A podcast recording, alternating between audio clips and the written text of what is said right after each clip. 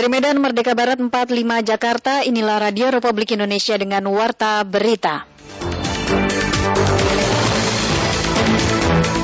Dan saya berharap masjid bukan hanya sebagai tempat beribadah bagi umat Islam, tapi juga berfungsi sebagai pusat pendidikan, sebagai pusat dakwah yang mencerdaskan, dan juga berfungsi sebagai tempat musyawarah untuk membangun persatuan, untuk peningkatan kesejahteraan masyarakat kita sudah siap, sudah final untuk menyambut untuk misa yang pertama yang di Katedral Banjarmasin dilaksanakan dua kali jam 17.30 dan jam 20.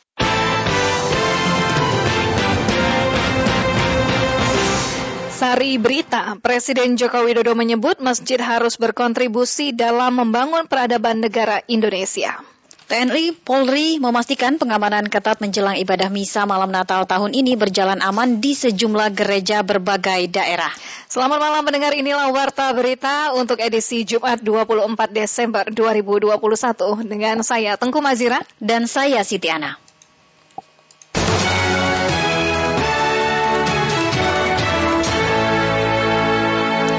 Mengawali warta berita untuk malam hari ini kami hadirkan sekilas berita utama.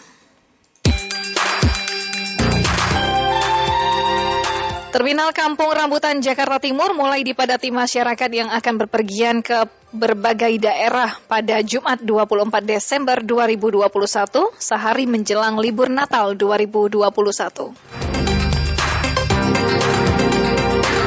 Komisaris Utama PT Pertamina Persero Basuki Cahya Purnama alias Ahok mengatakan manajemen batal memotong gaji karyawan. Pembatalan terjadi setelah serikat pekerja mengancam aksi mogok kerja pada 29 Desember 2021 dan 7 Januari 2022 mendatang. Pasukan militer Jepang dan Amerika Serikat dikabarkan telah menyusun rencana operasi militer gabungan demi mengantisipasi kemungkinan keadaan darurat di Taiwan.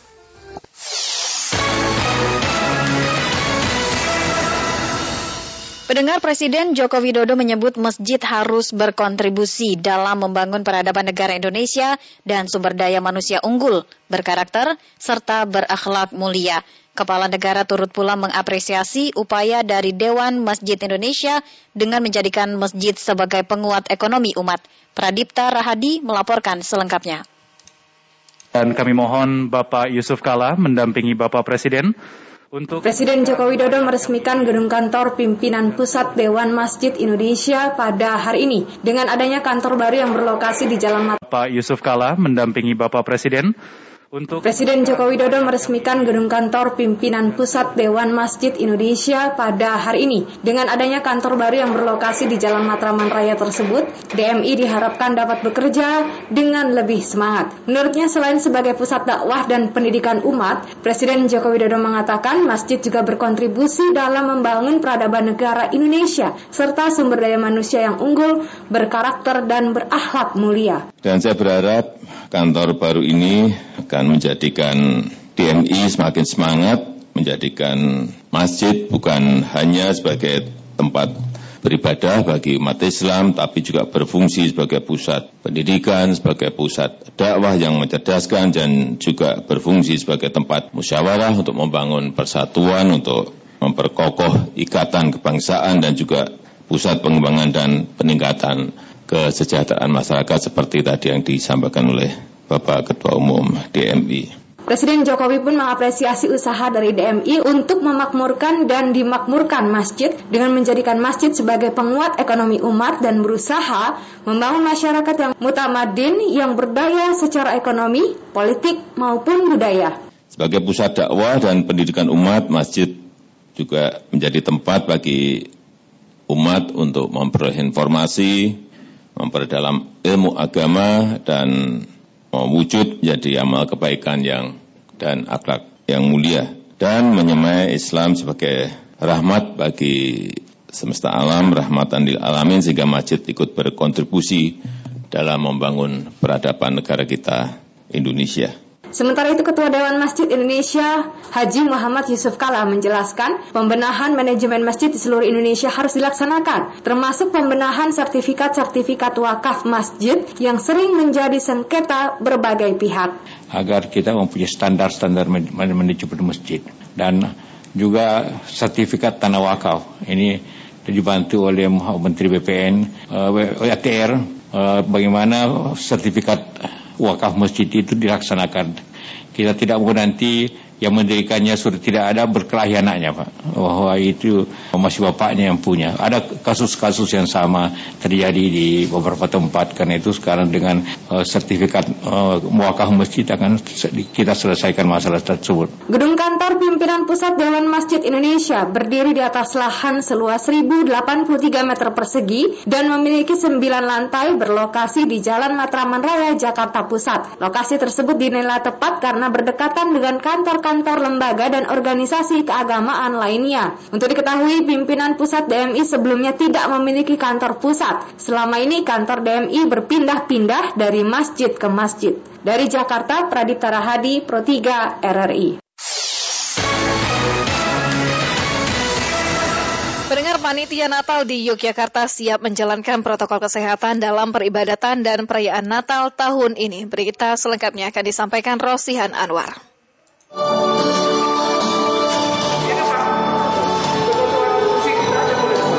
Meski masih berlangsung dalam masa pandemi COVID-19, kemeriahan suasana perayaan Natal mulai terasa di Yogyakarta. Panitia Natal di sejumlah gereja terbesar di Yogyakarta kini sibuk mempersiapkan misa atau kebaktian Natal dengan tetap memperhatikan protokol kesehatan secara ketat. Panitia Natal pada Gereja Huria Kristen Batak Protestan HKBP Yogyakarta, Paul Sinondang Simanjuntak menyebutkan kebaktian Natal di masa pandemi tetap menjalankan protokol kesehatan termasuk kuota jemaat yang diperbolehkan masuk. Sebagai gereja HKBP terbesar di Yogyakarta, Paul Sinodang menyebutkan, demi memenuhi antusiasme jemaat Kristen Protestan yang akan mengikuti kebaktian, pihaknya menggelar dua kali kebaktian di masa pandemi ini. Kita kuota tetap ada dan pembatasan juga ada. Pembatasan itu bisa dilihat dari pengajaran kita kursinya berjarak satu meter ke kiri ke atau ke belakang ke depan gitu. Dan biasanya kita membuat kebaktian itu satu kali, tapi dalam kebaktian Natal ini, perayaan Natal ini kita mengurai menjadi dua kali. Biasanya kemarin itu biasanya kita buat jam 6, tahun-tahun yang lalu kalau normal, tapi setelah ada pandemi ini kita urai, kita tambahkan diurai di, di tengah 4 dan jam 6. Pendeta Bernard Wedes Panggabian selaku pendeta resort di Gereja HKBP Yogyakarta mengimbau agar umat Nasrani tetap mematuhi protokol kesehatan baik kala beribadat maupun merayakan Natal dengan sukacita bersama keluarga. Dalam pelaksanaan Natal ini, libur Natal yang mungkin saja satu dua hari ini, masyarakat Jogja, gereja-gereja, orang-orang Kristen dan seluruh masyarakat umum tetap menjaga agar pandemi COVID ini benar-benar dapat kita kita kendalikan. Sementara itu Richard Wicaksono Sono Haryanto, panitia Natal pada Gereja Santo Antonius Padua Kota Baru, mengungkapkan pihak gereja hanya memberikan kuota sekitar 400 jemaat pada misa perayaan Natal tahun ini. Gereja Katolik terbesar itu juga mengimbau jemaat untuk mengunduh aplikasi Peduli Lindungi sebelum mengikuti misa Ekaristi. Protokol kesehatannya kami untuk langkah pencegahannya, kami memakai aplikasi Peduli Lindungi yang dianjurkan pemerintah. Kemudian juga kami menyediakan juga petugas untuk menulis atau data orang-orang yang tidak bisa memakai peduli lindungi itu memakai sertifikat vaksin. Nah, kemudian baru nanti masuk ke gereja. Nah, masuk ke gereja ini juga tidak mudah karena harus mendaftar dulu. Seperti kayak mendaftar kereta atau pesawat begitu. Jadi mendaftar jauh-jauh hari. Kemudian umat yang sudah mendaftar itu dan tergabung bisa dicek suhunya dan apabila sudah aman kita langsung persilakan untuk cuci tangan dan sebagainya. Kemudian bisa masuk ke gereja. Tak hanya panitia Natal yang disibukkan dengan pengamanan gereja, aparat kepolisian sejak Kamis dan Jumat pagi telah melakukan sterilisasi di sejumlah gereja besar yang ada di daerah istimewa Yogyakarta.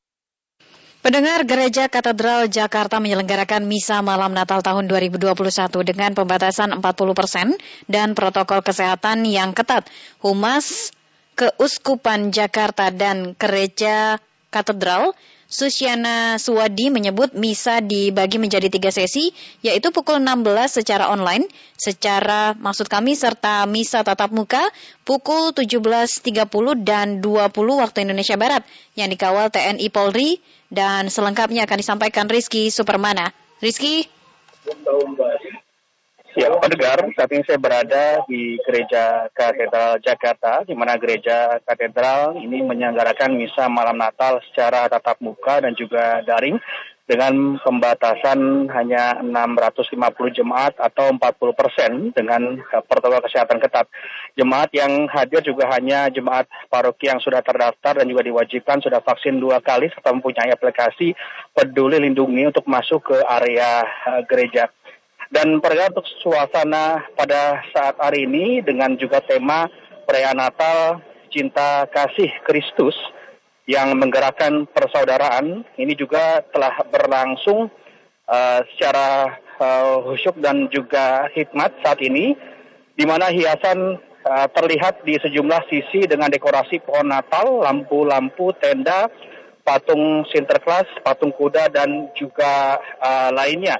Uh, dan juga Humas uh, Keuskupan Jakarta dan juga Gereja Katedral Sosiana Suwadi uh, kepada RW pada hari menyebut bahwa misa malam Natal ini bagi menjadi tiga sesi yaitu pukul 16 waktu Indonesia bagian Barat secara online serta misa secara tatap muka pukul 17.30 dan juga misa terakhir pukul 20 waktu Indonesia bagian Barat yang dikawal oleh TNI Polri staf tugas uh, keamanan uh, lainnya. Dan uh, bagi pernyataan dari uh, Susiana uh, Suwadi.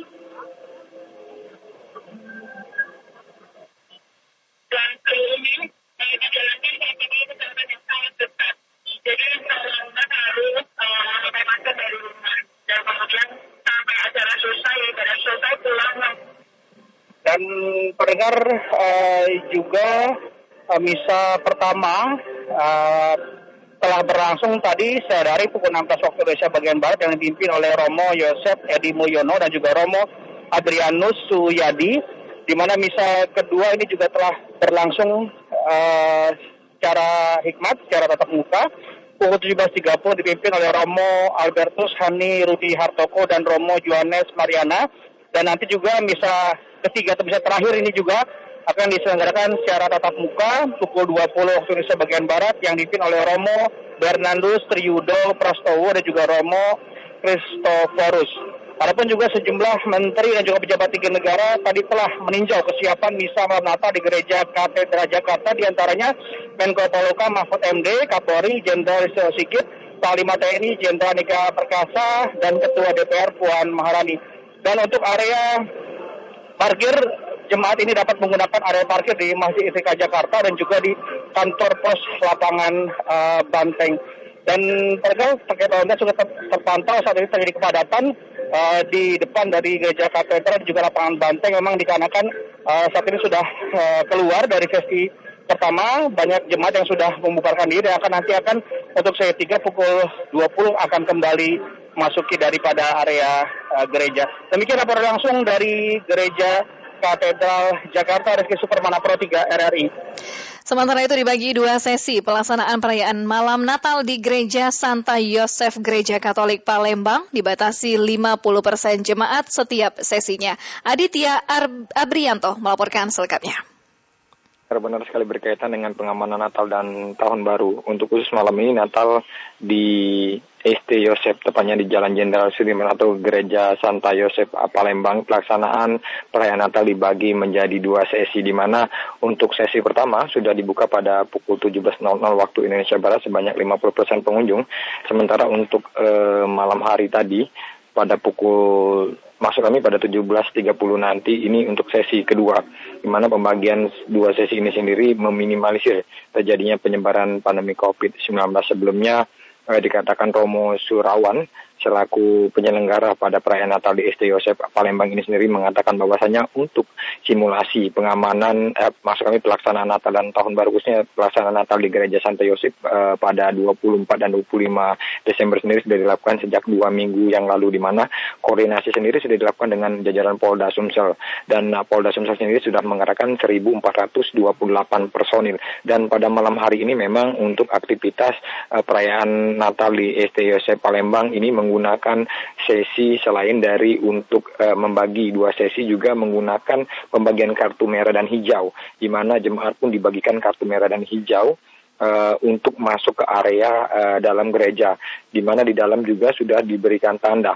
Bagi mereka yang uh, memiliki kartu merah akan duduk di bangku warna merah dan seterusnya. Mereka yang di bagian kartu hijau akan duduk di bangku hijau. Uh, sementara untuk aktivitas lalu lintas di kawasan Jalan Jenderal Sudirman tepatnya di badan jalan di depan uh, gereja Santo Yosef yang merupakan jalur lalu lintas protokol ini sampai sejauh ini terpantau cukup normal karena memang penjagaan dari aparat kepolisian tidak hanya difokuskan di dalam gereja namun aktivitas uh, penjagaan pengamanan aparat kepolisian juga difokuskan di aktivitas di jalan protokol Jenderal Sudirman. Sebelumnya juga disampaikan bahwasanya untuk pengamanan sendiri jajaran Polda Sumsel sudah melakukan sterilisasi bagi anggota yang melakukan pengamanan di semua gereja termasuk juga di gereja Santa Yosef Palembang ini sendiri. Dan imbauan dari Romo Sumarwan juga mengharap diharapkan agar seluruh jamaah yang akan masuk uh, ke dalam gereja sendiri dapat mematuhi protokol kesehatan COVID-19 sesuai dengan edaran menteri. Dengan mencuci tangan menggunakan masker sementara untuk suhu uh, tubuh sendiri tetap dilakukan dengan ketat oleh jajaran kepolisian bekerja sama dengan uh, penyelenggara perayaan Natal di Gereja Santa Yosif Palembang. Demikian dari kawasan Gereja Santa Yosif Palembang Aditya melaporkan kembali ke studio.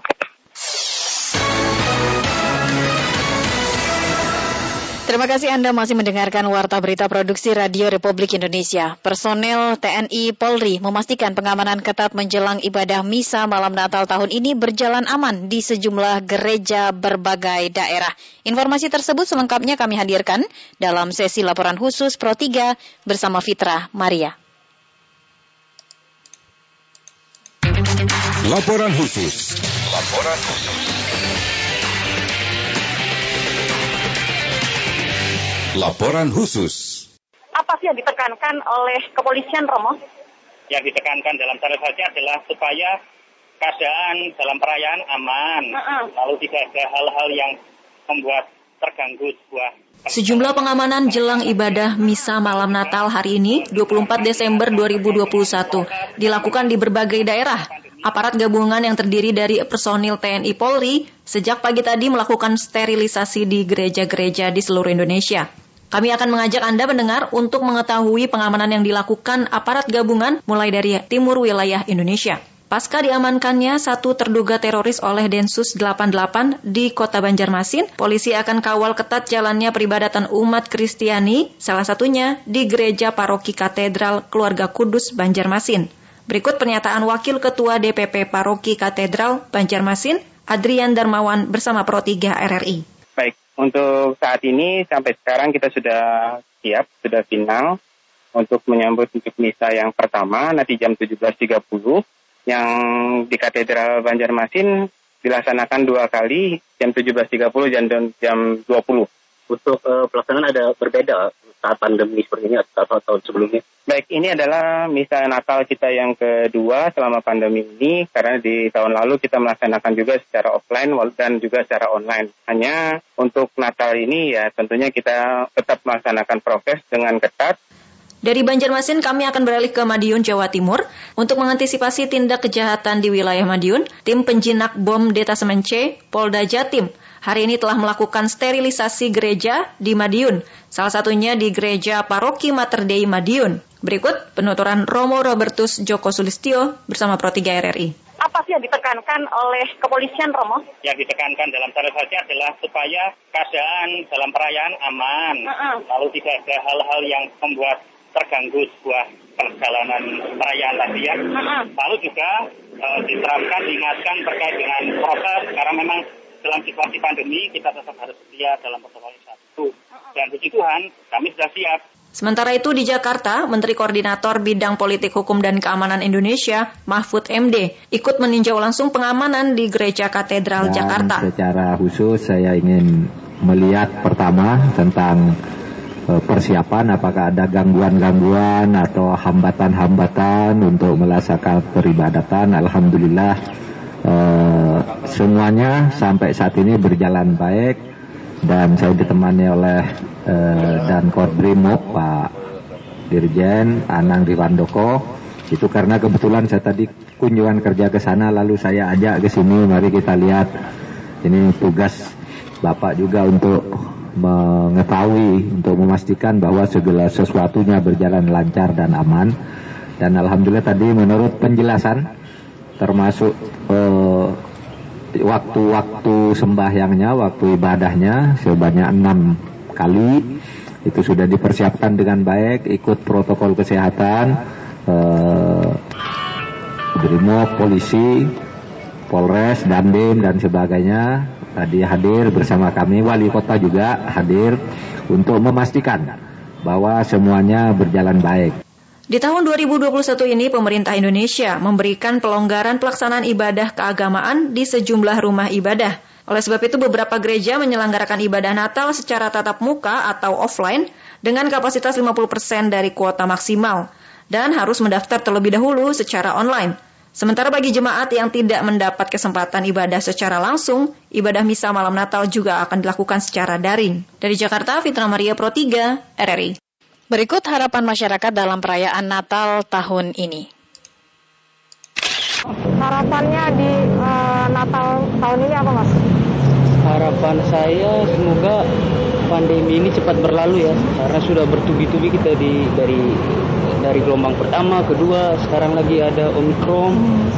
Harapan saya semoga tahun depan pandemi ini bisa segera diatasi gitu, hmm. supaya kita bisa uh, beribadah dengan tenang di masa Natal tahun berikutnya. Jadi kita bisa uh, berkunjung keluarga tidak ada rasa was-was. Hmm. Tanggapan dari Mas Yosef sendiri pelaksanaan Natal tahun ini seperti apa? Ya harapan saya sih uh, Natal kali ini bisa membawa sukacita ya, terutama buat uh, umat Katolik yang sudah lama nih tidak tidak ke gereja secara langsung ya harapannya sih Natal kali ini kita bisa mengobati kerinduan kita ya Mbak terutama yang uh, ingin beribadah kembali ke gereja ingin bertemu dengan umat-umat lainnya gitu. Nah Mbak sebagai umat yang akan merayakan Natal uh, harapannya apa Mbak? Hmm, harapannya kita bisa melewati pandemi ini, bisa jadi endemi, jadi kita bisa beraktivitas secara normal kembali. Hmm. Mungkin mungkin nggak seperti normal, tapi new normal ya. Hmm. Gitu. Jadi uh, saya biasanya setelah tugas itu biasanya saya jam 12 saya berdoa sih. Oh, itu. Berdoa untuk uh, kebaikan semua lah. Berterima hmm. kasih untuk apa yang sudah saya terima selama ini. Hmm. Terima kasih Mbak. Ya, makasih.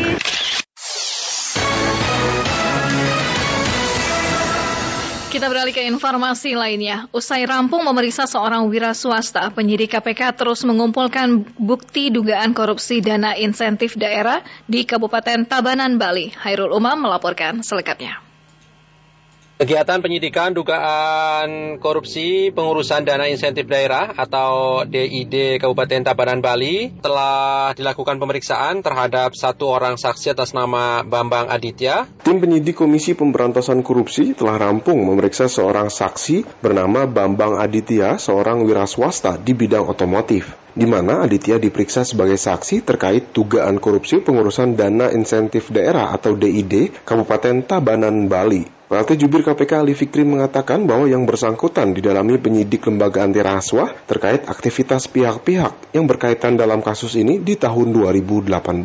Seorang wira swasta di bidang otomotif bertempat di kantor KPK pada Gedung Merah Putih KPK. Yang bersangkutan hadir dan dikonfirmasi oleh tim penyidik terkait pengetahuannya mengenai berbagai aktivitas pihak-pihak yang berhubungan dengan perkara ini pada sekitar tahun 2018. Kami tidak bisa mengurai lebih lanjut keterangan dari saksi ini karena tentu seluruh keterangannya telah terurai di dalam berita acara pemeriksaan yang nantinya akan dibuka di depan majelis hakim. Sementara itu, Wakil Ketua KPK Alexander Marwata mengatakan bahwa tim penyidik masih mengumpulkan alat bukti untuk melakukan penahanan terhadap para tersangka dalam kasus ini. Jadi di tahap penyidikan itu kan kita berusaha untuk melengkapi alat bukti ya supaya terang benderang alat buktinya kuat sehingga ketika kita memutuskan untuk ya itu tadi menahan yang bersangkutan itu sudah cukup kuat. Kita umumkan tersangka ini kan keluarganya anaknya istri dan lainnya kan terbelenggu juga kan. Padahal untuk tindakan penahanan dan pelimpahan perkaranya ke pengadilan itu masih butuh waktu yang lama. Nah, kita akan uh, memberikan lebih memberikan kepastian pada setiap tersangka ya sekarang ini yaitu tadi kita akan umumkan pada saat kita akan melakukan penahanan. Kasus ini sendiri sudah masuk ke tahap penyidikan di mana KPK sudah menetapkan para tersangka. Namun KPK masih belum mengumumkan nama tersangka dalam kasus ini. Pengumuman nama tersangka akan dibarengi dengan penahanan. KPK meminta masyarakat untuk bersabar dalam pengungkapan kasus ini. Dari Jakarta, Hairul Umam Pro 3 RRI melaporkan. Pendengar Gubernur Bank Indonesia Peri Warjio menyatakan masih akan mempertahankan kebijakan suku bunga rendah hingga tahun depan. BI baru akan menyesuaikan suku bunganya jika terjadi tekanan inflasi. Magdalena Krisnawati melaporkan selengkapnya. Jadi stand suku bunga tahun depan Bagaimana laju inflasi di Indonesia tahun depan akan menjadi parameter apakah Bank Indonesia akan menaikkan suku bunganya. Gubernur Bank Indonesia Peri Warjio menegaskan hal tersebut saat memberikan outlook ekonomi dalam webinar Herd Immunity dan Pemulihan Ekonomi hari ini. Menurut Peri, Bank Indonesia akan tetap mempertahankan suku bunga rendah sepanjang inflasi terkendali. Suku bunga 3,5 persen kami akan terus pertahankan tahun depan sampai dengan ada tanda-tanda untuk kenaikan inflasi. Mungkin baru akan kelihatan kenaikan inflasinya yang fundamental tentu saja, bukan yang short term pressure of inflation, mulai kemudian triwulan tiga tahun depan. Kemungkinan-kemungkinan itu. Nah, tentu saja kami akan terus memantaunya bagaimana perkembangan uh, inflasi dan pertumbuhan ekonomi. Menurut Perry, Bank Indonesia juga akan memantau bagaimana kebijakan suku bunga Bank Sentral Amerika Serikat di tahun depan. Sementara itu, analis dari PT TRFX Garuda Berjangka Ibrahim Aswaibi mengatakan kenaikan suku bunga The Fed tidak akan berpengaruh signifikan pada pasar keuangan maupun nilai tukar rupiah.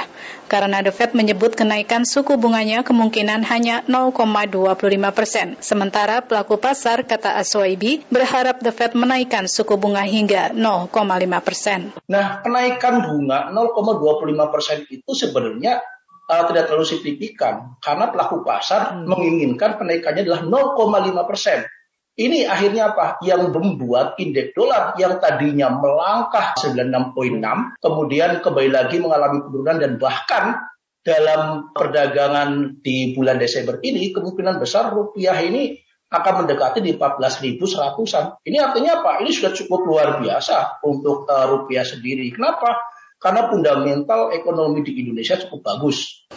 Melihat perkembangan itu, nilai tukar rupiah menurut Ibrahim Aswaibi diperkirakan akan tetap stabil. Ia memproyeksikan nilai tukar rupiah hingga akhir tahun ini akan berada di kisaran Rp14.000 per dolar Amerika. Gubernur Bank Indonesia Peri Warjio juga berulang kali menegaskan akan terus menjaga stabilitas nilai tukar rupiah dan siap melakukan intervensi pasar jika rupiah mengalami pelemahan. Magdalena Krisnawati, Pro 3, RRI.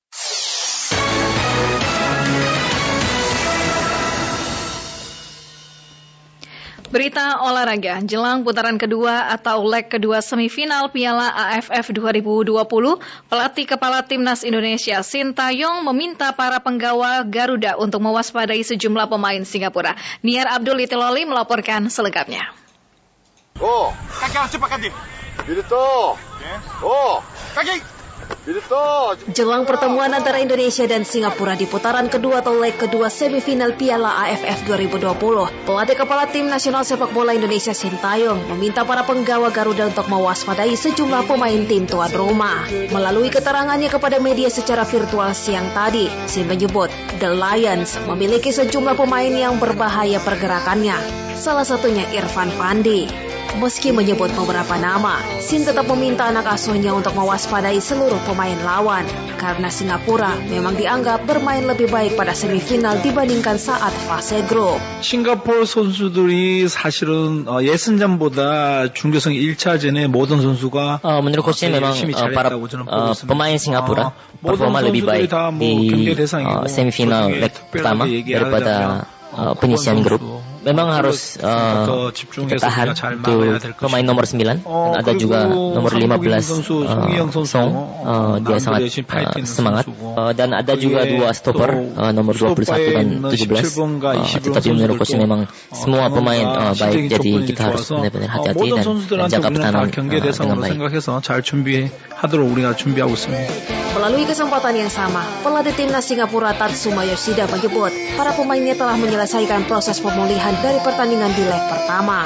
Karena pertandingan di leg kedua akan menjadi penentu, Tatsubo meminta para pemainnya untuk meningkatkan motivasi saat bertanding. Uh, but uh, this uh, two days we did just recovery. The tomorrow match uh, it will be very tough. Hari ini kami baru saja menyelesaikan uh, proses pemulihan. Pertandingan hari esok akan menjadi pertandingan yang berat. Kami dapat meningkatkan kemampuan dan taktik menyerang kami, serta semangat juang dan motivasi bertanding. Motivation, increase our motivation. Timnas Indonesia akan kembali kembali berhadapan dengan Singapura di leg kedua semifinal Piala AFF 2020 pada Sabtu 25 Desember 2021 di National Stadium Singapura. Pada leg pertama Rabu lalu kedua tim berbagi poin dengan menyudahi pertandingan 1-1.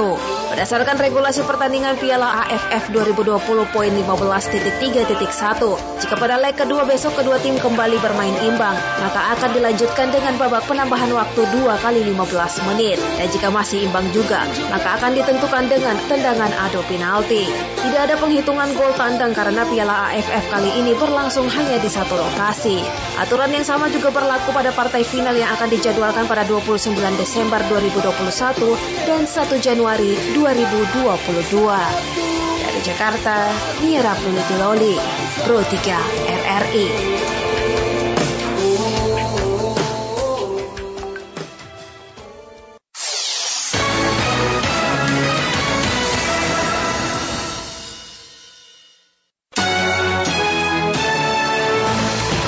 Demikian warta berita Pro 3 Radio Republik Indonesia. Tetaplah bersama kami untuk menyimak informasi aktual lainnya. Saya Sitiana. Dan saya Tengku Mazira.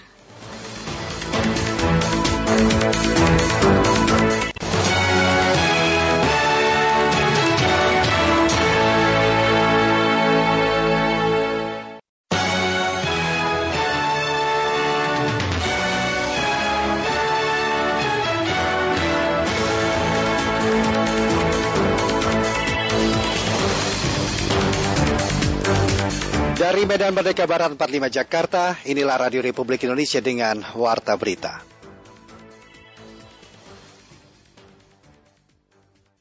Liburnya tidak akan ada libur panjang, liburnya akan dibuat selang-seling. Kemudian masyarakat dihimbau untuk menunda liburan atau menunda mudik.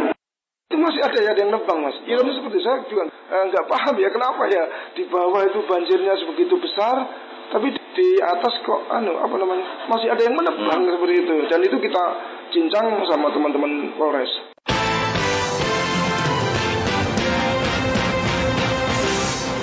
Sari berita, Wali Kota Semarang meminta masyarakat menunda liburan saat momen Natal dan Tahun Baru atau Nataru.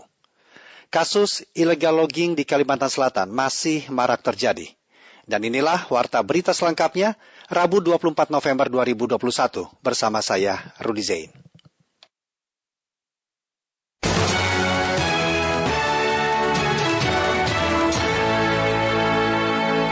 Mengawali warta berita pagi ini kami hadirkan sekilas berita.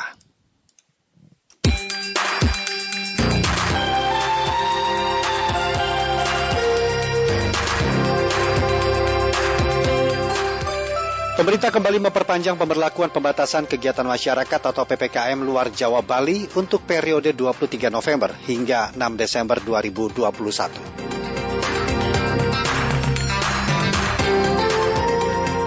Besaran rekomendasi kenaikan upah minimum kota atau UMK tahun 2022 Kota Tangerang Selatan sekitar 1,17 persen dari UMK tahun 2021.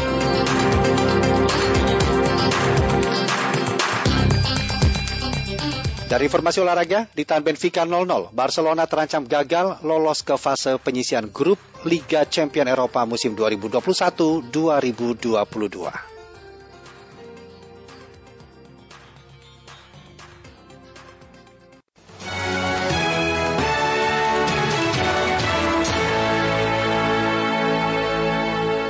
Wali Kota Semarang, Jawa Tengah meminta masyarakat menunda liburan saat momen Natal dan Tahun Baru atau Nataru untuk mencegah potensi adanya lonjakan kasus COVID-19 gelombang ketiga. Kami hadirkan laporan Rahma Purwanto dari Semarang, Jawa Tengah. Pastinya kita sudah siapkan ya, bahkan kita sudah jauh-jauh hari itu di dua bulan yang lalu kan strategi untuk kegiatan supaya libur akhir tahun pada momen Natal dan Tahun Baru atau Nataru kemungkinan besar akan ditiadakan. Hal ini disampaikan langsung oleh Wali Kota Semarang Hendra Prihadi Selasa 23 November 2021. Saat momentum perayaan Nataru, biasanya banyak masyarakat yang melakukan liburan baik di dalam kota maupun luar kota. Untuk itu ia menghimbau warga kota Semarang dan maupun warga luar kota Semarang yang akan masuk ke kota Semarang ini untuk dapat menunda liburannya.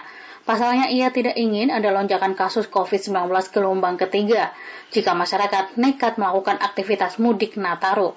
Saat ini pemerintah kota Semarang sedang mencari cara yang tepat untuk menerapkan pengawasan mobilitas warga saat libur Nataru karena biasanya aktivitas masyarakat akan meningkat. Pemerintah pusat sangat concern terhadap hal itu maka mungkin liburnya tidak akan ada libur panjang. Liburnya akan dibuat selang-seling. Kemudian masyarakat dihimbau untuk menunda, menunda liburan atau menunda mudik selama Nataru di Natal tahun baru. Nah kami yang ada di pemerintah daerah diminta juga untuk mengawasi pergerakan di tempat-tempat wisata. Sementara itu, Dinas Kesehatan telah melakukan strategi agar tidak ada ledakan kasus pada perayaan Natal 2021 dan Tahun Baru 2022. Kepala Dinas Kesehatan Kota Semarang Muhammad Abdul Hakam mengatakan sejak jauh-jauh hari telah melakukan strategi agar kasus di Kota Semarang tetap landai dan tetap bertahan pada PPKM level 1. Upaya yang dilakukan antara lain random sampling deteksi dini COVID-19 dengan harapan pada Nataru nanti tidak ada penyebaran COVID-19. Pastinya kita sudah siapkan ya, bahkan kita sudah jauh-jauh hari itu di dua bulan yang lalu kan strategi untuk apa namanya ya, kegiatan supaya tetap landai atau kita tetap bisa mempertahankan di level 1 random sampling untuk kita lakukan. Kemudian edukasi juga tidak pernah berhenti edukasi protokol kesehatan. Kemudian percepatan vaksinasi yang memang prosentasenya masih di bawah 70% masih kita terus upayakan Hakam lebih lanjut mengungkapkan edukasi protokol kesehatan kepada masyarakat pun tidak terhenti. Masyarakat dihimbau tetap menerapkan prokes dalam setiap aktivitas mereka. Kasus illegal logging di Kalimantan Selatan masih marak terjadi dan hingga akhir tahun 2021 tidak kurang dari 240 kubik kayu berbagai jenis berhasil diamankan pihak kepolisian hutan dari berbagai wilayah kesatuan pengelolaan hutan. Aulia Rahman menyampaikan laporannya untuk Anda. Masih ada yang menebang hmm. seperti itu dan itu kita cincang sama teman-teman. Penebangan liar di Banua, Kalimantan Selatan seperti tidak ada habisnya. Dinas Kehutanan Kalimantan Selatan hingga akhir tahun 2021 telah mengamankan 240 kubik kayu berbagai jenis. Kayu ilegal pertama kali mereka temukan di wilayah Kesatuan Pengelolaan Hutan KPH Sengayam Kota Baru pada awal tahun. Kemudian kasus kedua, kayu ilegal jenis rimba campuran mereka temukan di KPH Tanah Laut sebanyak 100 meter kubik. Selanjutnya pada April 2021, petugas juga kembali berhasil menemukan kayu ilegal sebanyak 9,25 meter kubik di KPH Kusan Tanah Bumbu, serta masih banyak kasus lainnya hingga akhir tahun ini. Kepala Bidang Perlindungan dan Konservasi Sumber Daya Alam dan Ekosistem Dinas Kehutanan Kalimantan Selatan, Panca Satata mengakui penebangan liar memang sulit diberantas, sebab hampir semua KPH hutannya berpotensi untuk ditebang secara liar meski saat ini masih di masa pandemi COVID-19. Tidak, tidak, tidak terpengaruh mereka dengan pandemi karena uh, di sisi lain mereka mungkin yang mau terpengaruh itu mas pasarnya. Yang kemarin aja waktu banjir di pada itu kita kita patroli ke sana itu masih ada ya yang nebang mas. Ironis oh. seperti saya juga nggak eh, nggak paham ya kenapa ya di bawah itu banjirnya sebegitu besar tapi di di atas kok anu apa namanya masih ada yang menebang hmm. seperti itu dan itu kita cincang sama teman-teman Polres. Sementara Kepala Seksi Pengamanan Hutan Dinas Kehutanan Kalimantan Selatan Hari Setiawan mengatakan keterbatasan personel di lapangan sedikit banyak berpengaruh terhadap pengawasan aksi pembalakan liar. Kalau personel kita sudah uh, cukup, mungkin kita akan tempatkan. Uh, kita buat posko-poskonya. Tapi sementara ini dengan patroli dulu. Kalimantan Selatan memiliki kawasan hutan seluas 1,7 hektar namun 511 ribu hektar di antaranya kini dalam kondisi kritis. Kritisnya hutan di antaranya karena illegal logging, pertambangan, hingga pembukaan lahan sawit, yang pada akhirnya daerah serapan menjadi berkurang dan bencana banjir semakin sering terjadi. Pengiriman sembako ke daerah-daerah di Kalimantan Tengah masih aman, meskipun sejumlah ruas jalan Trans Kalimantan terendam banjir. Septina Trisnawati melaporkan hasil liputannya. Sementara inilah kalau untuk pasokan kayaknya terbilang lancar aja sih, nggak ada kendala. Jadi kita sebagai pedagang sih nggak ada keluhan untuk sementara ini. Terendamnya sejumlah ruas jalan Trans Kalimantan akibat bencana banjir tidak berpengaruh pada pasokan sembako ke kota Palangkaraya. Salah seorang pedagang pasar besar Palangkaraya, Wahidah mengatakan stok barang masih tersedia dan tidak terpengaruh kondisi banjir. Meskipun menurutnya semenjak kejadian banjir banyak barang yang tertunda kedatangannya. Kalau untuk pengaruh banjir, kalau untuk daerah Palangkaraya sih nggak ada nggak ada hubungannya sih kayaknya. Cuman kalau untuk uh, daerah Nusa kan itu sentralnya. Masalahnya kan barang semua dari Banjar masuk lewat situ. Lebih lanjut Wahidah mengatakan jelang Natal dan Tahun Baru sejumlah barang seperti gula, tepung, dan minyak goreng mulai mengalami kenaikan harga. Sementara untuk daya beli masyarakat, lanjut pedagang pasar besar ini sudah membaik dibandingkan bulan-bulan sebelumnya. Pada kesempatan yang sama, Kepala Seksi Barang Kebutuhan Pokok dan Barang Penting Bapokting Dinas Perdagangan dan Perindustrian di Sedak Perin Provinsi Kalimantan Tengah, Isa Maliki mengatakan pendistribusian sembako melalui jalur yang terendam banjir seperti Tumbang Nusa masih bisa dilakukan. Dengan bantuan petugas kepolisian dan Dinas Perhubungan di lapangan, truk pengangkut sembako akan diprioritaskan untuk bisa melalui melalui jalan-jalan yang terendam banjir. Isa Maliki menjelaskan, distribusi sembako untuk Kabupaten Gunung Mas yang terhambat banjir Bukit Rawi dialihkan melalui Kabupaten Barito Selatan. Pendistribusian, Pak, uh, untuk logis, uh, logistik, BBM atau LPG yang ter apa daerah yang terdampak banjir atau jalurnya jalur distribusi yang terdampak banjir kayak di Tumbang Nusa.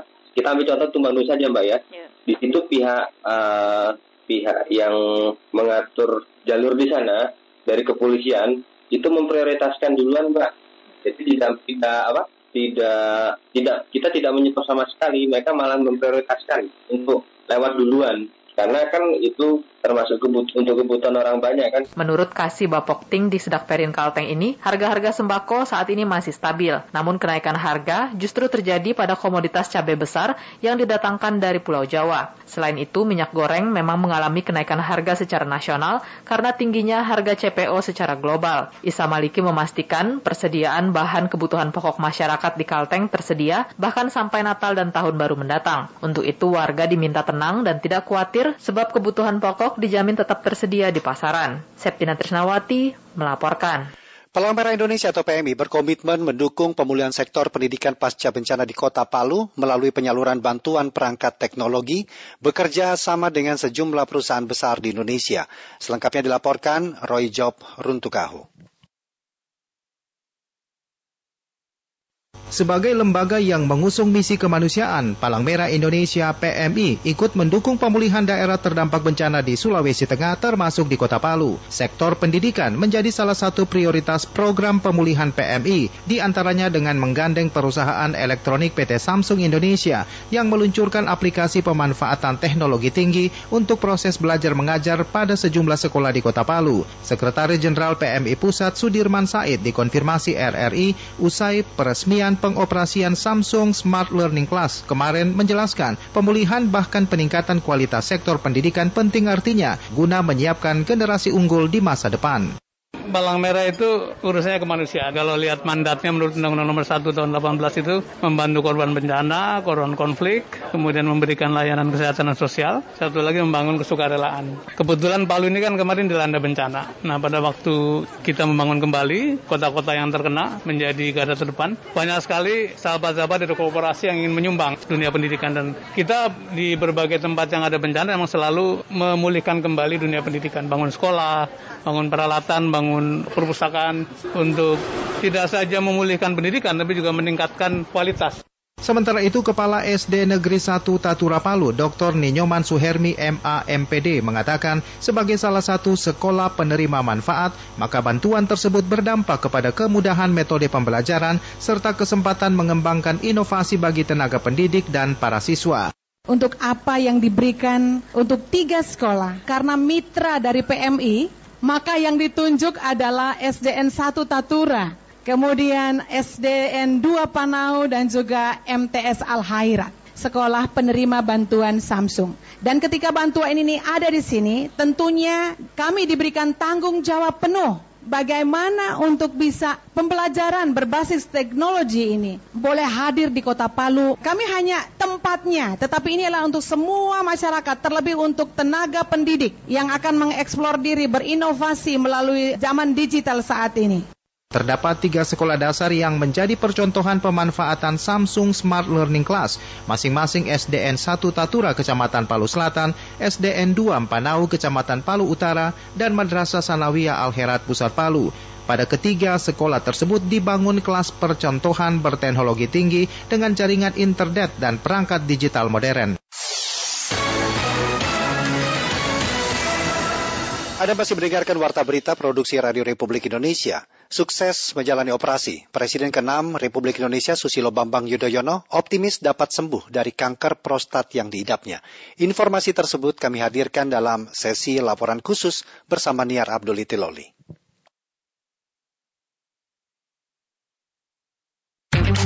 Laporan khusus. Laporan khusus. Laporan khusus. Saat ini setelah menjalani pengobatan di klinik Mayo, kota Rochester, negara bagian Minnesota, Amerika Serikat, terkait kanker prostat stadium awal yang diidapnya, Presiden ke-6 Republik Indonesia, Susilo Bambang Yudhoyono, menyampaikan kabar gembira kepada masyarakat Indonesia. Melalui pesan video berdurasi hampir 8 menit, Presiden ke-6 Indonesia yang akrab disapa SBY ini menyampaikan bahwa operasi yang dijalani di Amerika berjalan lancar. Dengan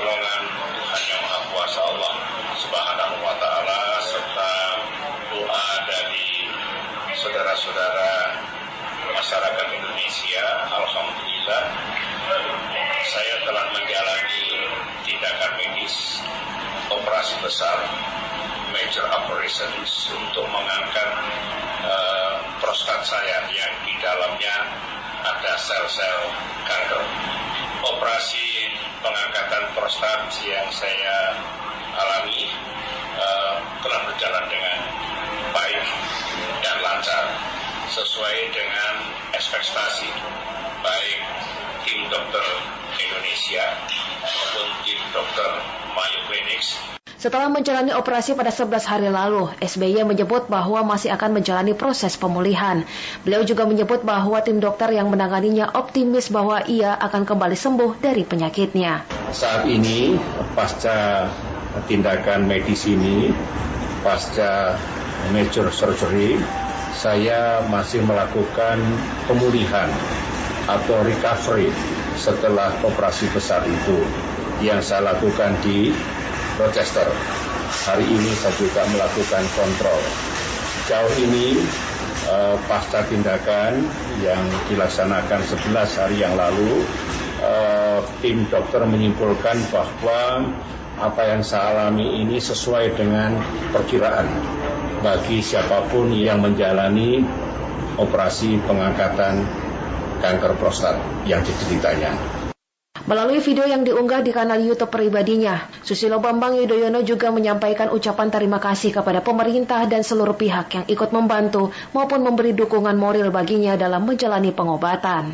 Secara khusus saya menyampaikan ucapan terima kasih yang tidak terhingga kepada Bapak Presiden Jokowi dan Bapak Wakil Presiden Ma'ruf Amin atas kepedulian, perhatian, dan bantuannya untuk kelancaran pengobatan saya di Amerika Serikat ini.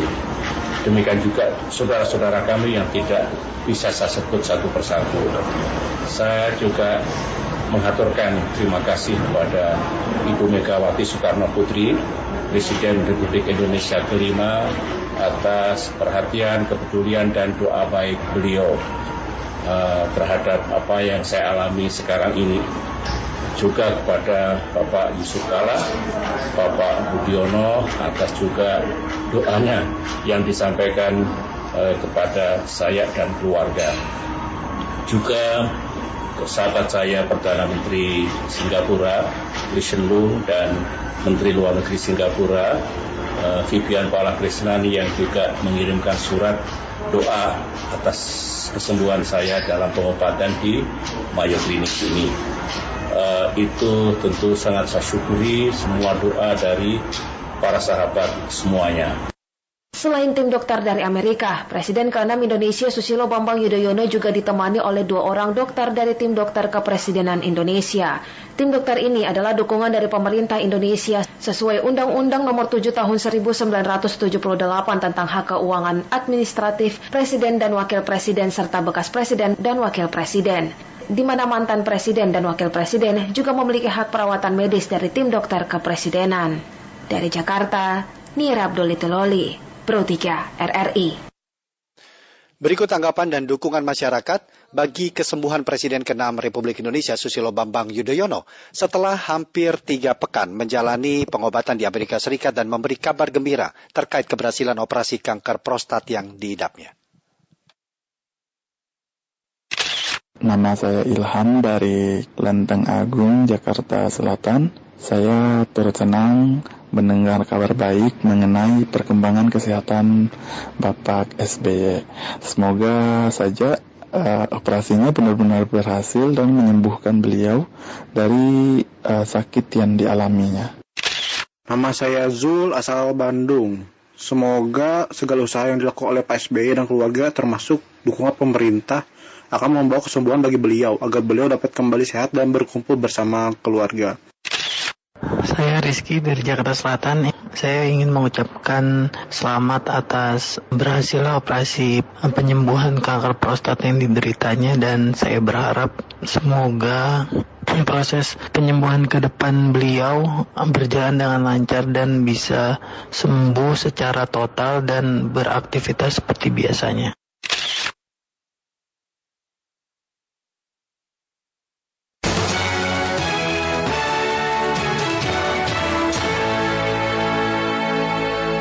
Pendengar komentar pagi ini menyoroti kesembuhan Presiden ke-6 Republik Indonesia Susilo Bambang Yudhoyono usai menjalani operasi pengangkatan kanker prostat. Naskah disusun dan dibacakan redaktor senior Agus Rusmi Nuryadin.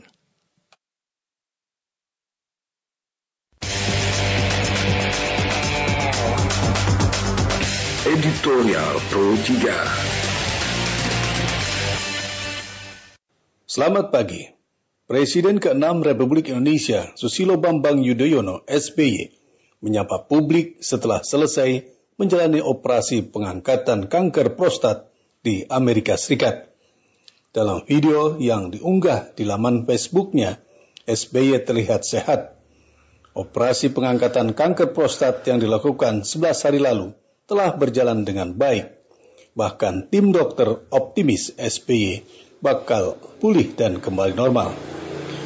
Ucapan terima kasih sampaikan SBY kepada semua pihak yang mendoakan kesembuhannya, termasuk juga disampaikan kepada Presiden Joko Widodo, Wakil Presiden Kiai Haji Ma'ruf Amin, dan Presiden kelima Republik Indonesia yang juga Ketua Umum PDIP, Megawati Soekarno Putri atas doa yang diberikan.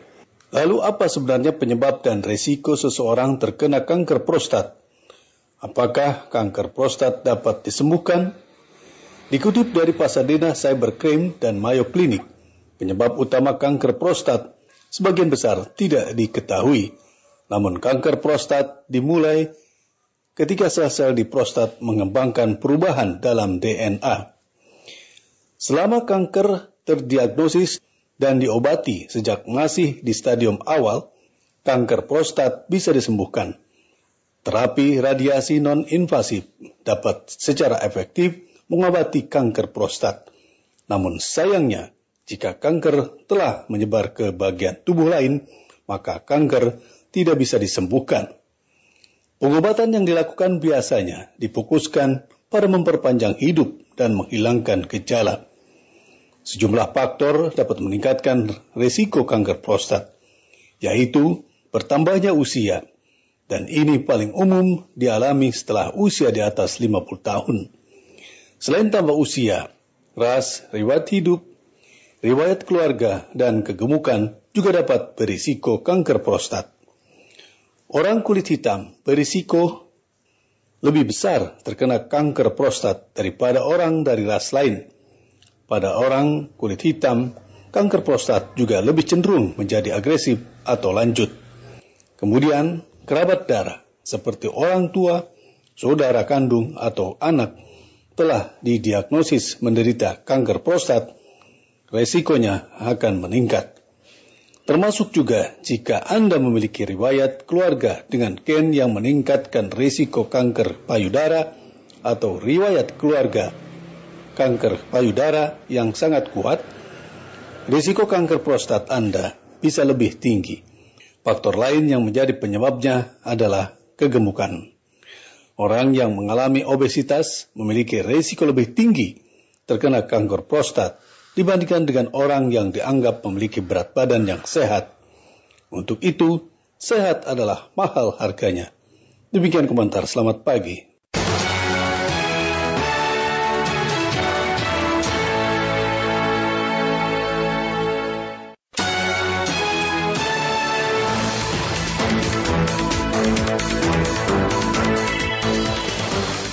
Demikian warta berita pagi ini kami harap Anda tetap bersama kami untuk menyimak informasi-informasi informasi-informasi aktual lainnya yang kami sajikan dalam Indonesia Menyapa Pagi. Saya Rudi Zain, selamat pagi.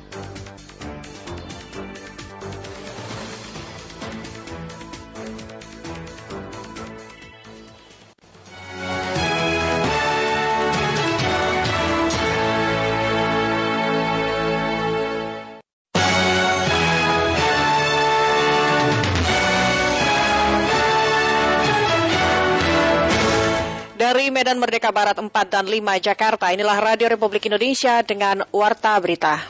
Yahya Sekolah Sakus ditetapkan sebagai Ketua PPNU Masa Hikmat 2021. Kita dari tim Cikom melaksanakan kegiatan sterilisasi di beberapa gereja di wilayah Banyumas ini. Tujuannya kita untuk memberikan rasa aman kepada jemaat supaya beribadah dengan tenang.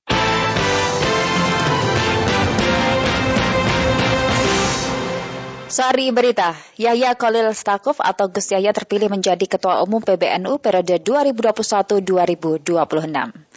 Menjelang Natal 2021, sejumlah gereja di kota Purwokerto dilakukan sterilisasi. Inilah warta berita selengkapnya Jumat 24 Desember 2021 bersama saya Amira Arif. Dan saya Andila Kusuma.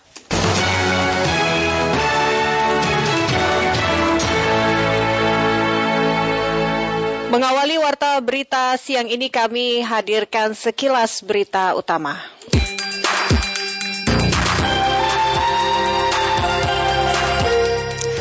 Kepala Badan Nasional Penanggulangan Bencana atau BNPB, Suharyanto menjelaskan, Rusun Nagrak saat ini dijadikan sebagai tempat karantina bagi para PMI yang baru saja tiba di tanah air.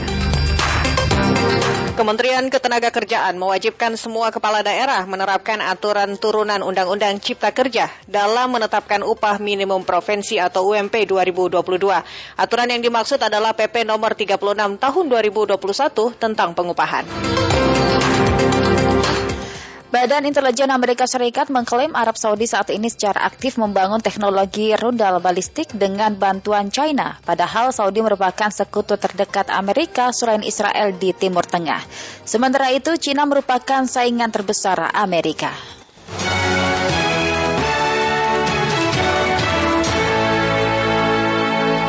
Pendengar Yahya Khalil Stakuf atau Gus Yahya terpilih menjadi Ketua Umum PBNU periode 2021-2026 karena unggul 121 suara melawan Said Akil Siraj pada pemilihan Ketua Umum PBNU dalam Muktamar ke-34 di Bandar Lampung. Berikut Saadatu Darain melaporkan.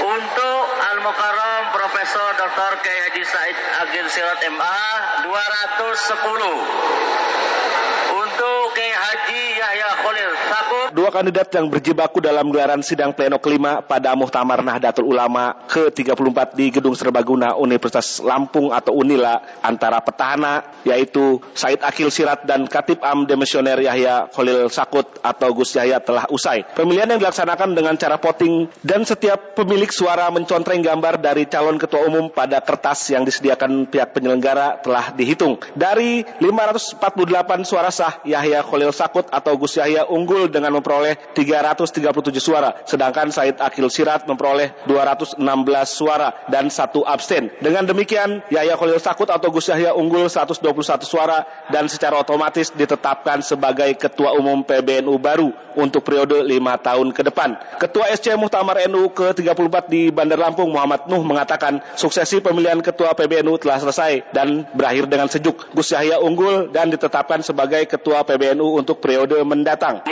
Jumat kita telah bisa menyelesaikan seluruh acara Mutamar yang ke-34.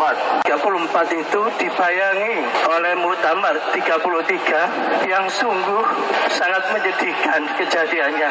Oleh karena itu, beberapa kiai pesan kepada saya, tolong dijaga betul. Sementara Yahya Khalil Sakut mengatakan pemenangnya ini adalah tidak lain dan tidak bukan karena peran dari sang guru yakni Said Akil Sirat. Jadi bila memang terdapat layangan dan pujian, ini adalah milik dari Said Akil Sirat. Akan cukup umur saya untuk membalas jasa-jasa beliau. Kalau ini disebut keberhasilan, sesungguhnya ini adalah asar beliau. Kalau ada yang patut dipuji dari semua ini, pujian itu milik beliau. Diketahui dalam penghitungan suara yang berasal dari para muhtamirin ini, Yahya Khalil Sakut atau Gus Yahya unggul dengan memperoleh 337 suara, sedangkan Said Akil Sirat memperoleh 216 suara. Total pemilih sah adalah 548 suara. Dengan demikian, Yahya Khalil Sakut atau Gus Yahya secara otomatis akan ditetapkan sebagai Ketua Umum PBNU baru untuk periode lima tahun ke depan. Dalam agenda yang telah terpampang dan jadwal acara penutupan Muktamar NU ke-34 ini akan dilakukan penutupan secara sederhana dan langsung dilakukan oleh Wakil Presiden Ma'ruf Amin di Universitas Islam Negeri atau UIN Raden Intan. Demikian, saya Dato Darayan, Pro 3 RRI.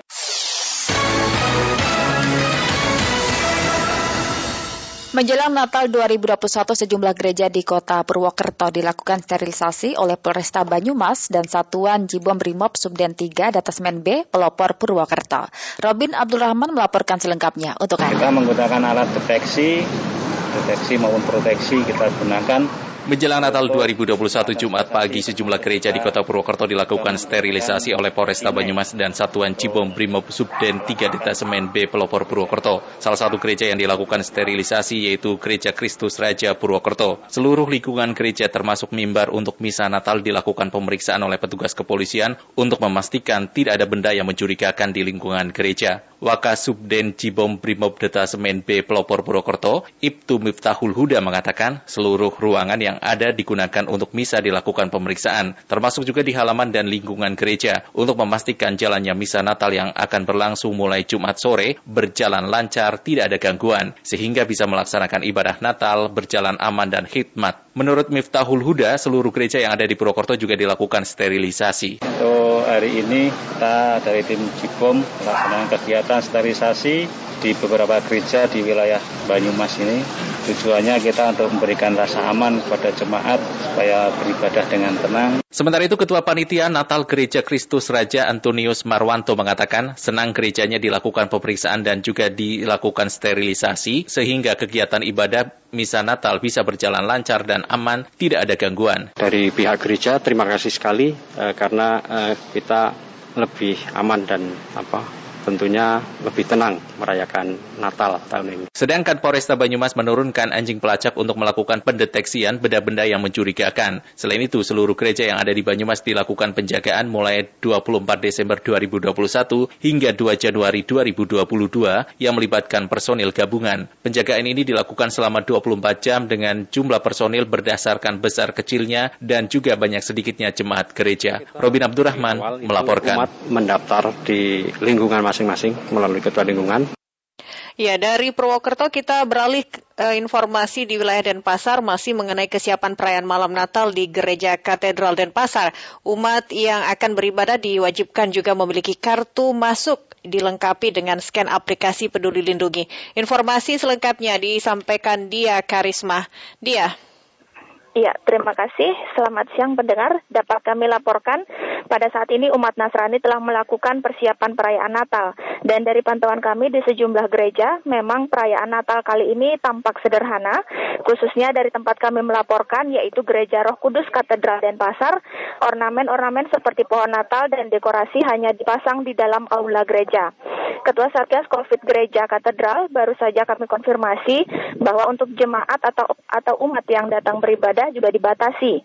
Dari kapasitas awal 2.500 orang, hanya 1.000 orang yang diperbolehkan untuk mengikuti ibadah dalam satu kali misa Natal. Mengacu pada surat edaran eh, Satgas COVID nasional, jumlah ini tentunya sudah memenuhi syarat bahkan masih ada di bawah 50% persen dari kapasitas gereja. Dan pendengar protokol kesehatan juga dilakukan dengan sangat ketat umat yang datang diwajibkan untuk men-scan aplikasi Peduli Lindungi dan melakukan pengecekan suhu tubuh sebelum memasuki aula gereja. Untuk mengantisipasi kerumunan, eh, pihak gereja juga menerapkan sistem kartu masuk. Jadi satu minggu sebelumnya pihak gereja sudah menyiapkan kartu masuk. Umat yang akan melaksanakan ibadah juga sudah diminta untuk mendaftarkan diri kepada kepala lingkungannya masing-masing.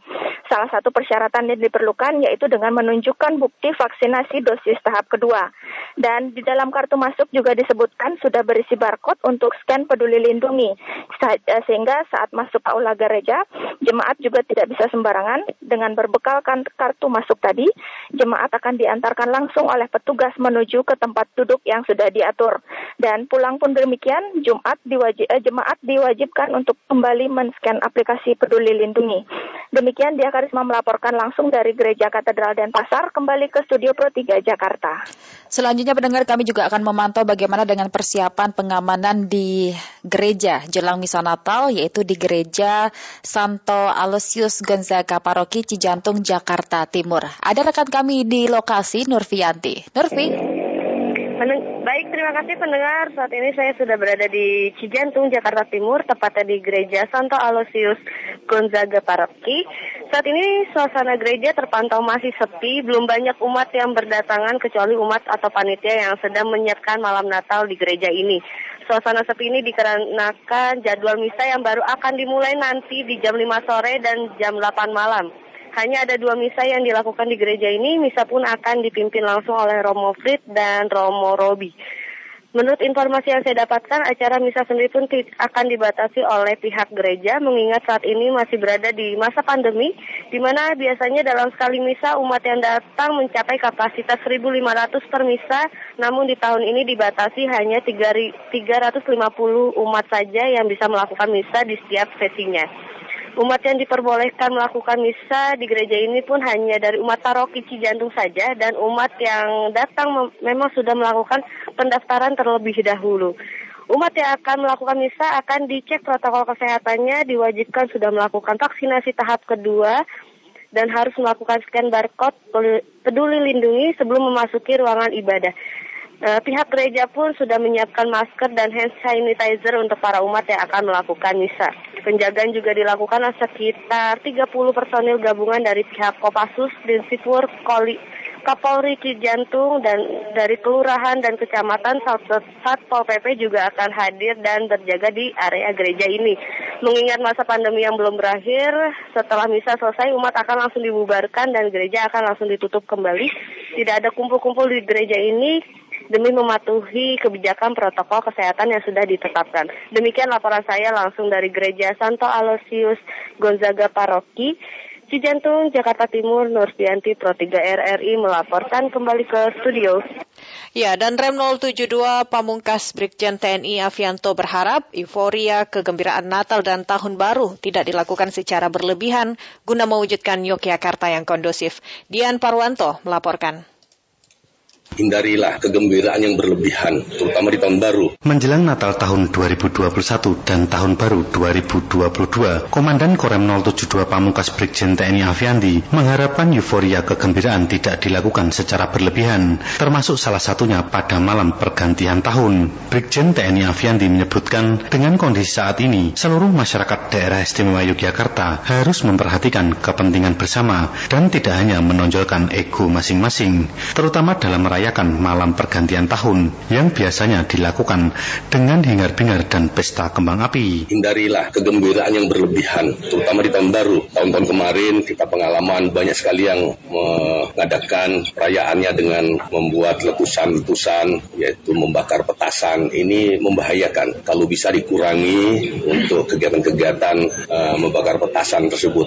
Karena hormati lingkungan, hormati masyarakat sekitarnya, kita tidak perlu ego untuk merayakan kegembiraan dengan berlebihan dengan menyalakan petasan. Di sisi lain, Wali Kota Yogyakarta Haryati Syuti menyampaikan dibutuhkan semangat bersama dalam menjaga protokol kesehatan, terutama dibutuhkan toleransi dalam menyikapi kebijakan yang diambil selama Natal dan Tahun Baru. Walaupun sedikit tidak disukai masyarakat, ya toh? artinya ya tadi tempat-tempat tertentu kita pagerin supaya tidak terjadi kerumunan. Kalau ada kerumunan kita sing apa namanya kita kondisikan kan nggak disukai ada kumpul-kumpul kok di mana nih petugas ada yang pakai baju hijau ada yang pakai baju coklat teman-teman saya satpol pp itu kan tetapi itu untuk kebaikan mereka kita tidak punya niat lain ya untuk selain daripada untuk menjaga agar sehat. Pemerintah Kota Yogyakarta ditegaskan Haryati Syuti tidak mengizinkan adanya pesta-pesta, terutama pesta kembang api dalam perayaan pergantian malam tahun baru. Bahkan dalam perayaan Natal pun, sejumlah gereja di Kota Yogyakarta diharapkan melakukan secara hybrid Terima kasih Anda masih mendengarkan Warta Berita Produksi Radio Republik Indonesia. Pendengar pemerintah mulai melakukan pengawasan ketat di seluruh pintu masuk sebagai bentuk antisipasi penularan virus COVID-19 varian Omikron dalam perayaan Natal dan Tahun Baru. Laporan selengkapnya disampaikan oleh Irwan Jailani. Ini pesan Bapak Presiden betul, masker, masker, masker. Media penularan utama itulah pernapasan. Menteri Dalam Negeri Muhammad Tito Karnavian minta masyarakat waspada COVID-19 dengan varian baru jenis Omikron dengan membatasi aktivitas di tengah suasana perayaan Natal dan Tahun Baru. Sebaliknya, Tito juga minta masyarakat merayakan libur Natal dan Tahun Baru dengan tetap menerapkan protokol kesehatan yang ketat serta tanpa menimbulkan kerumunan.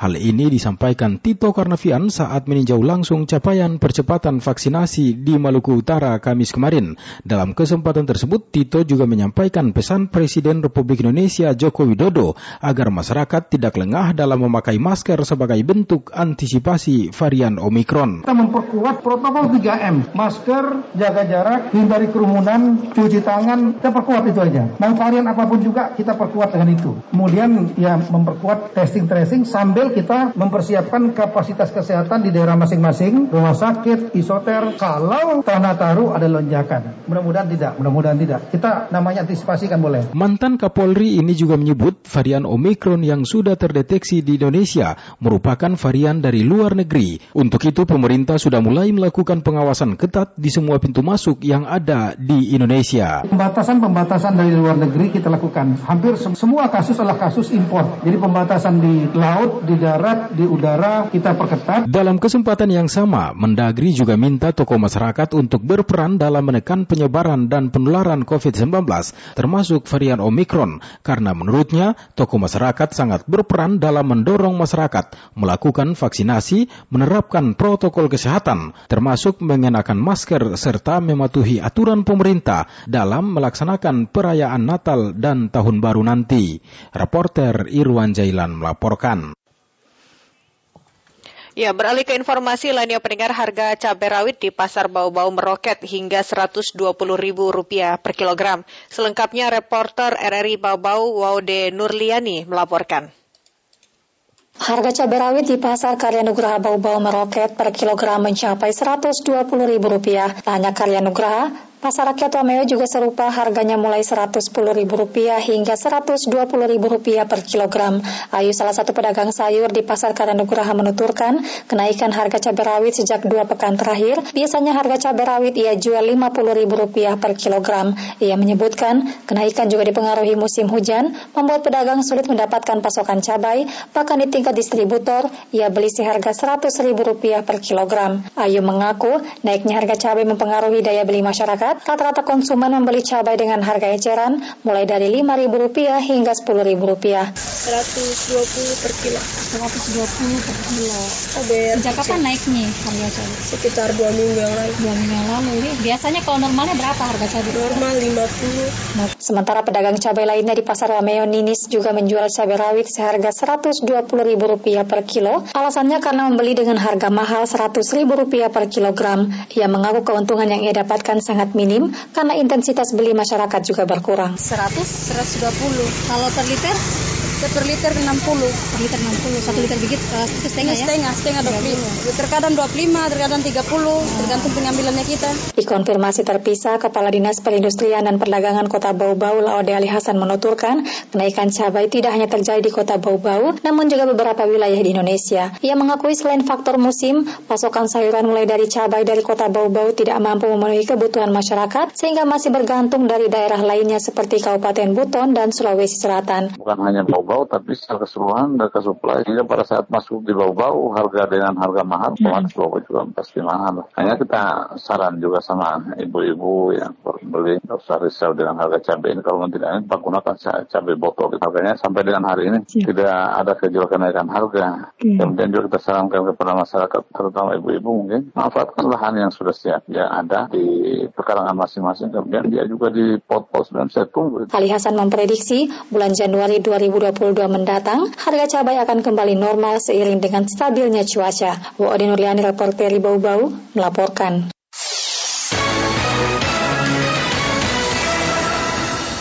Beralih ke informasi dari dunia olahraga, pendengar tim nasional Indonesia diprediksi mampu meraih tiket final Piala AFF melawan Singapura di laga hidup mati putaran kedua babak semifinal yang akan dilangsungkan di National Stadium Singapura besok.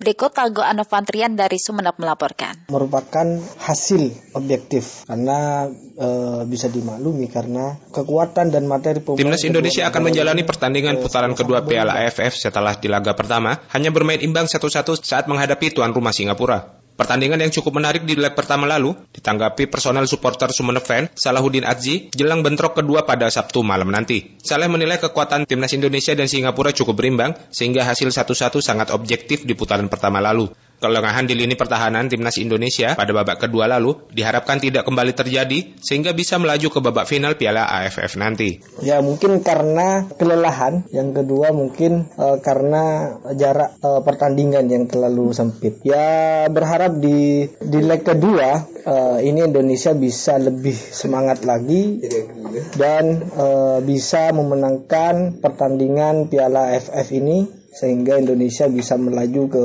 babak final.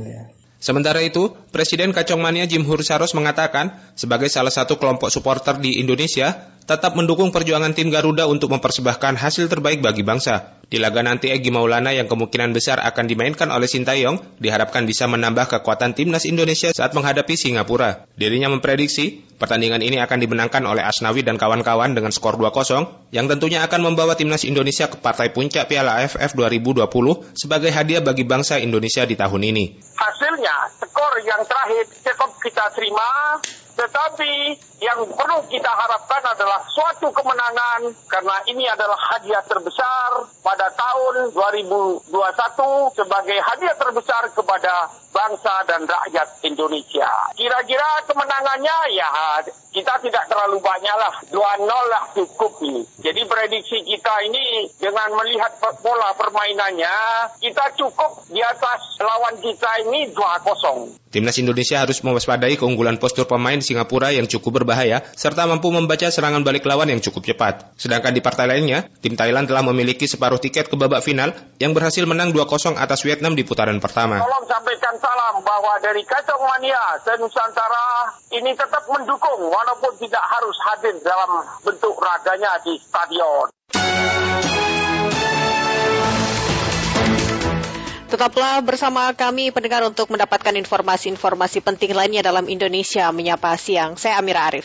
Dan saya Nila Kusuma.